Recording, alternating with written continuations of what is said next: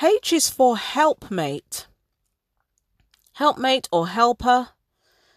Eve was created to be Adam's helpmate. Consider that Adam was created first and he was given tasks to do. He had responsibility, he had authority, he had leadership over the animals. But God felt that he needed a helper that was more likened to him. And so from the man he created the woman. And Adam approved and said, Now this is someone of my likeness. Let's do this. I'm paraphrasing, of course.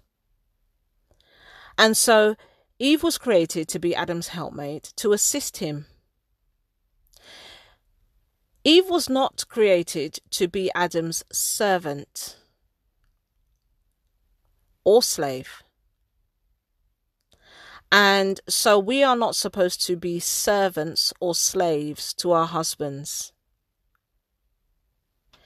Also, as helpers, we're not supposed to try and surpass our husbands and take their role. Our husbands have a role to play, and as wives, we have a role to play. Who dictates what the role is? Well, biblically, the man is classified to be the head and the leader in the home. But what does this really mean? Does that mean as a woman I cannot be a leader? No, it doesn't mean that. It means that I have qualities of leadership. It means that I contribute equally to our household. It means that we make decisions together. It means that ultimately my husband is going to be accountable for the way that he has led our family. We can't both be held accountable. One person needs to be held accountable, and that is the man. Some people may still struggle with that concept. But actually, I think the struggle is worse when you don't accept that that is how God created us to be. Society has painted a very, very different picture. Society has told us that as women we are equal and that we can do anything and everything that a man can do. And it's true, we can do pretty much everything and anything that a man can do. When I say pretty much, I mean that our bodies were designed for a, a specific purpose, as was a man's. And so a woman can never replace or conduct herself in a way that a man can, can because we don't have the parts to be able to do that. But if you think about in the workplace and that kind of thing, then yeah, we can do the things that a man can do. Are we as strong? Sometimes. Some may debate that. But there are women who are extremely strong. And there are women who are particularly not so strong.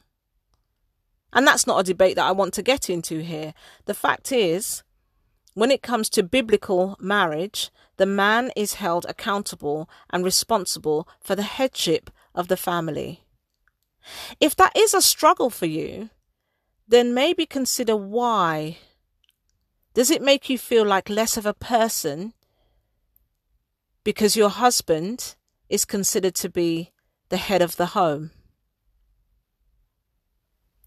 It's something to ask yourself because what can happen if you don't accept this concept, this biblical concept, is that a battle begins to wage war in your household. If you are someone who is saying, I will not, I am not, I am not going to allow any man to lead me, I'm quite happy to lead myself. But you're in a marriage. I'd love to know what that looks like. Because that constant battle that may be going on in your household is probably not particularly attractive, but also somewhat confusing if there are children present. It is certainly something to consider as to why you feel, as the wife, that you need to lead and your husband doesn't, or do you feel like both of you can lead equally? I wonder whether, if you're considering leading equally, whether side by side like that, any one of you is feeling led. Leadership is influence. And so there are areas where I influence my husband because our characters are very, very different. We're very different people. And so he is influenced by some of the things that I do or the way that I do them, the ideas that I have, the concepts that I have, the business ideas I may have. And I am led by him in the way that he does things. We glean from each other, and together we make a formidable team. And that is our aim. Our aim is to be a team. We may have different roles that we play, but together we make a great team. We contribute differently, but equally.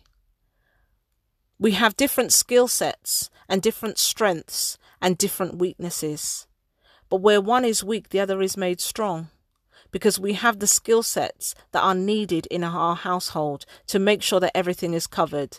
And when you work as a team like that, it really doesn't matter who you consider to be the leader or the head of the home, if you constantly focus on those titles, it may become more of a battle for you.